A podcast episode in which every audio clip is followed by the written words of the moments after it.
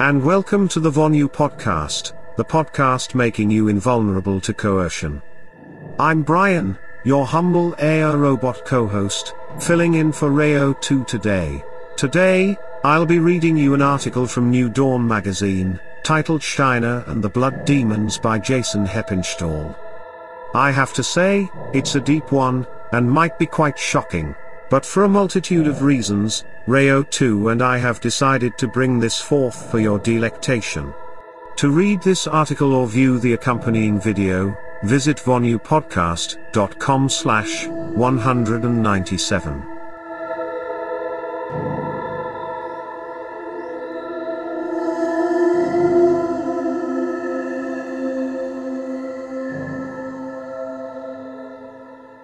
Is the human race under spiritual attack?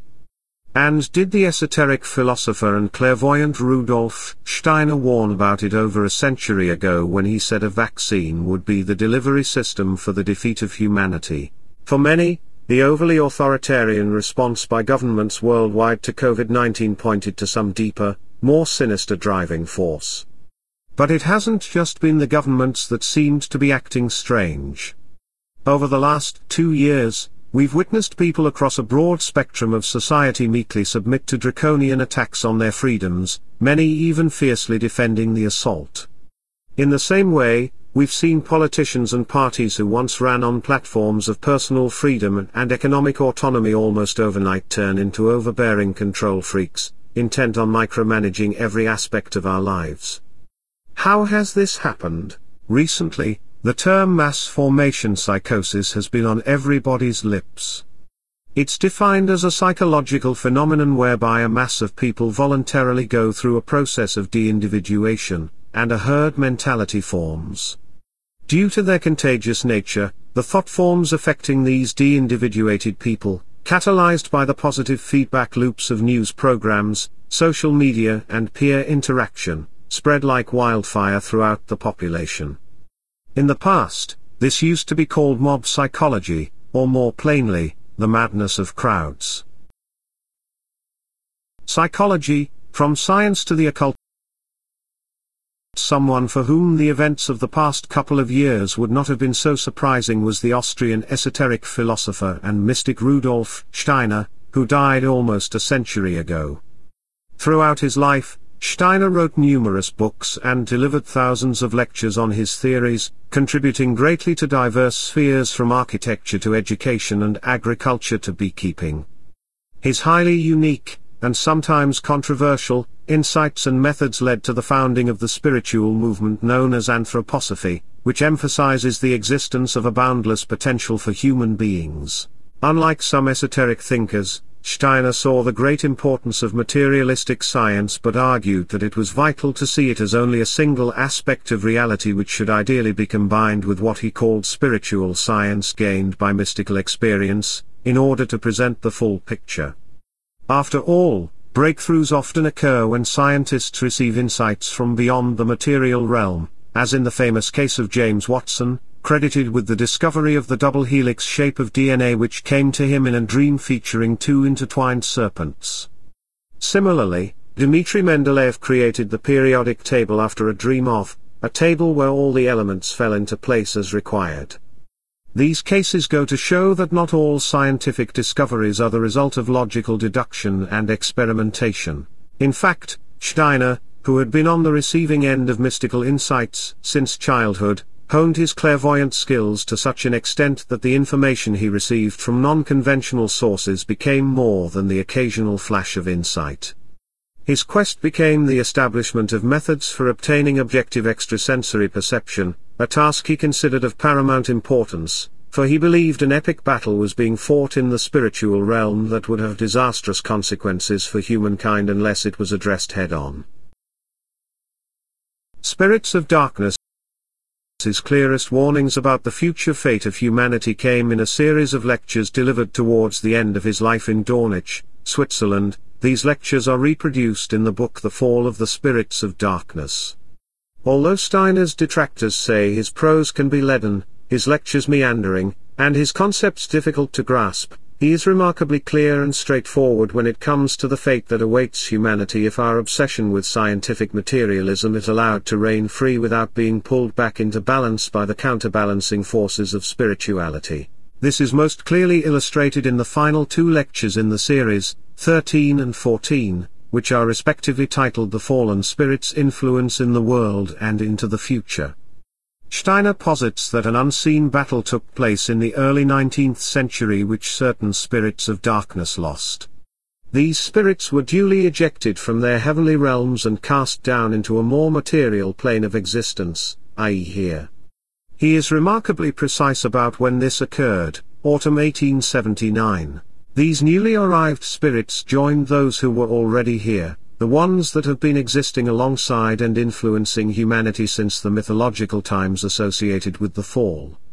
Given that it takes time for these malign spirits to work their way through human societies, it wasn't until 1914 that their malign influence manifested in human society in the form of the First World War, a disastrous event the cause of which still puzzles secular historians.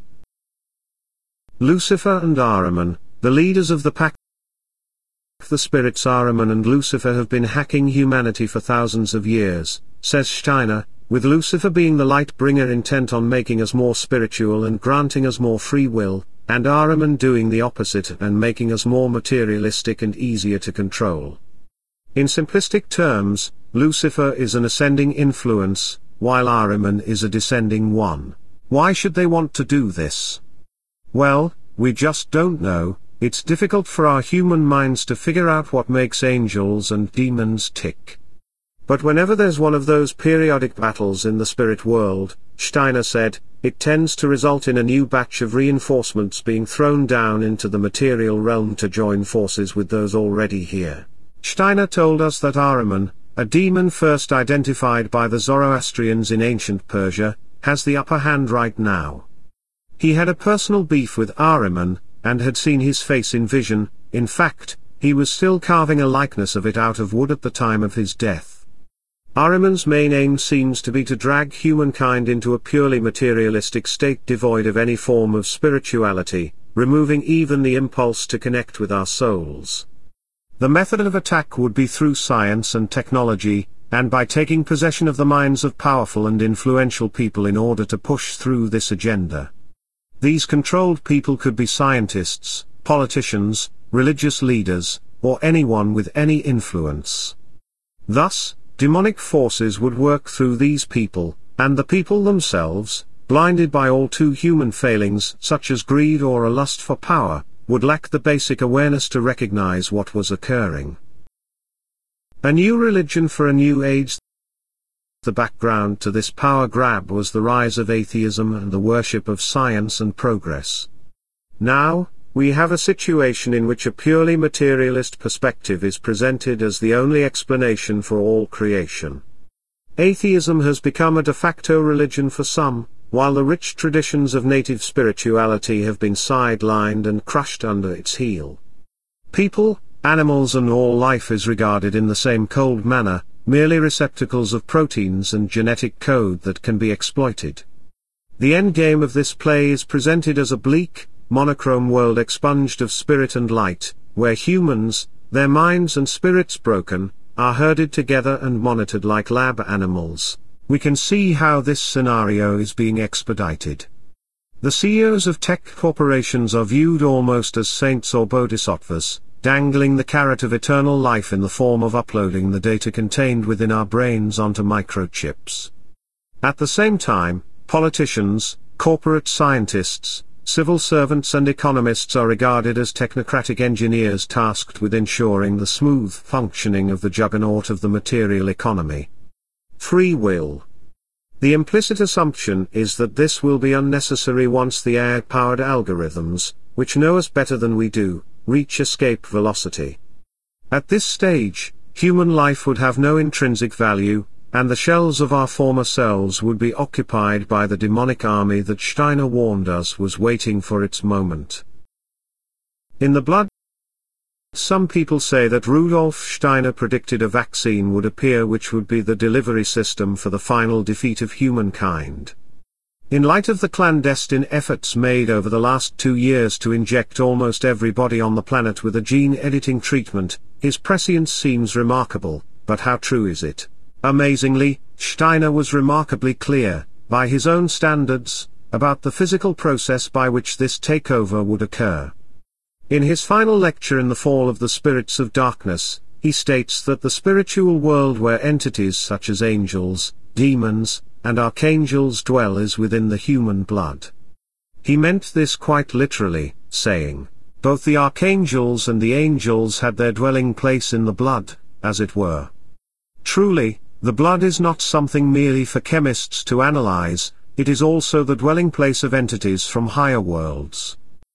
To that end, he speculated that the delivery mechanism would be in the form of a vaccine injected directly into our bodies. Today, in 1917, bodies are vaccinated against one thing and another, in future, children will be vaccinated with a substance which it will certainly be possible to produce, and this will make them immune so that they do not develop foolish inclinations connected with spiritual life foolish here, of course, in the eyes of the materialists. This vaccine, he goes on to say, would block off any communication from the spirit world, meaning no messages or impulses would be able to get through from the spirits of light whose aim is always to help humanity progress and fulfill our destiny. The vaccine would permanently lock out positive impulses which were once transmitted to us, and instead the hapless victims would only be able to receive the impulses coming to them from disruptive sources, which we can imagine today might include the media, the education system, and even established religion. He says there would be great confusion, and Ahrimanic forces will turn people's thoughts upside down and inside out. Everything that once was good and sensible will appear evil and crazy, while everything that was once considered insane and evil will be presented as sensible and good. Squid Games, from Wetiko to the Matrix. Does this sound implausible, the ramblings of a long-dead mystic? Many will no doubt say that it does and that there are more earthly and plausible explanations for the psychic epidemic that has gripped the world. Perhaps Steiner was speaking metaphorically, after all, some may reason. Nevertheless, the phenomenon to which Steiner alluded bears striking similarities to the Native American concept of Wetiko. The author Paul Levy has written extensively about this, defining it as a contagious psychospiritual disease of the soul, a parasite of the mind that is currently being acted out en masse on the world stage via a collective psychosis of titanic proportions. Listening to a recent Legalize Freedom podcast entitled COVID-19, War on Humanity, Emma Farrell, a plant healer who uses shamanic techniques to access inner realms, observed that she and others in the same field had seen a veritable horde of spiritual parasitic entities attached to people over the last two years, as if a floodgate had been opened and they had poured through it. These entities, she says, come in all shapes and sizes, but there are two very common and recognizable ones, one of which is squid-like. These squid-like beings, she says, attach themselves to unprotected people and harvest their spiritual energy by causing division, and discord among us. This struck me as interesting as we've seen this squid archetype move into human consciousness over the past few years, not least becoming apparent through popular culture. Many people have reported having dreams of octopus or squid-like creatures, and artists such as Peter Yankovsky have painted pictures of these visions. Indeed, the villainous machines that control humans and harvest their energies in the Matrix movies look like robotic squids, while one of the top Netflix series of 2021 was Squid Game, a grim and violent survival thriller that posits human nature as intrinsically barbaric. What's more, the resurgence in popularity of H.P. Lovecraft's supernatural tales of horrors from the deep adds another tentacled layer to this rugose cake. And let's not forget when Goldman Sachs, one of the world's largest investment banks, was memorably described by Rolling Stone journalist Matt Taibbi as a great vampire squid wrapped around the face of humanity, relentlessly jamming its blood funnel into anything that smells like money. The description is apt, after all, what is the purpose of an investment bank other than to turn every aspect of the sacred world into a monetized asset that can be traded, exploited and leveraged? The path back to sanity could this manifestation of a squid slash octopus archetype into human consciousness be what Steiner warned us about? Are there really spiritual entities within our blood that could account for billionaire technocrats' obsession with injecting substances into us that are said to contain nanoparticles we know very little about? And how does this sit with the psycho-spiritual disease of Wetiko outlined by Paul Levy and the concept of mass formation psychosis being discussed in alternative media? Perhaps the truth lies somewhere in the nexus of these concepts, with the implicit suggestion that we should not rest in our deep inquiry into the manner of the affliction that is currently so prevalent across the world. Only by doing so can we hope to find the necessary tools and weapons for fighting back against it. Or maybe the Ahrimanic demons that Steiner warned us about, the Wetiko mind parasites Paul Levy writes of, and the tentacled entities that have squirmed into our collective consciousness via popular culture, are all playing on the same team. If so, what does our team look like? And how do we win this game? Perhaps the fight is a necessary one at this juncture in human development, and that by defeating these spirits of darkness we can progress to a higher level. Whatever the case, referring back to the old adage alluded to earlier. People, it's said, might go mad in crowds, but the path back to sanity happens one person at a time.